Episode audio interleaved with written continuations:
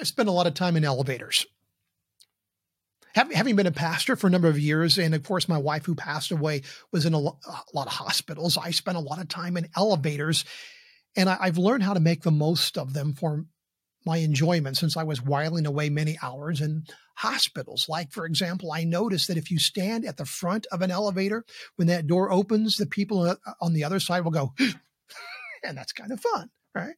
I've also noticed this. Have you have you ever been in an elevator and looked up for that escape hatch that you always see in TV shows and movies? It's not there, is it? There is no escape hatch in the top of elevators. Why is that? In fact, there's not even much room at the top.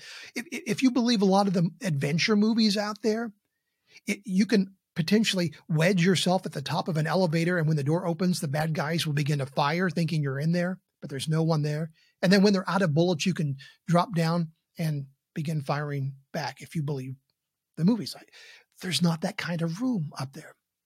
And, and, finally, I also realized there's a lot. Of, we have a lot of myths about elevators. Like, for example, have you heard this one that if an elevator goes out of control and begins to fall, if you jump at the last moment, you'll be just fine. You heard that one? I don't know. Uh, may, may God bless you today in your ups and downs. No, no, seriously. May God bless your ups and downs. And may it be so in the name of Jesus.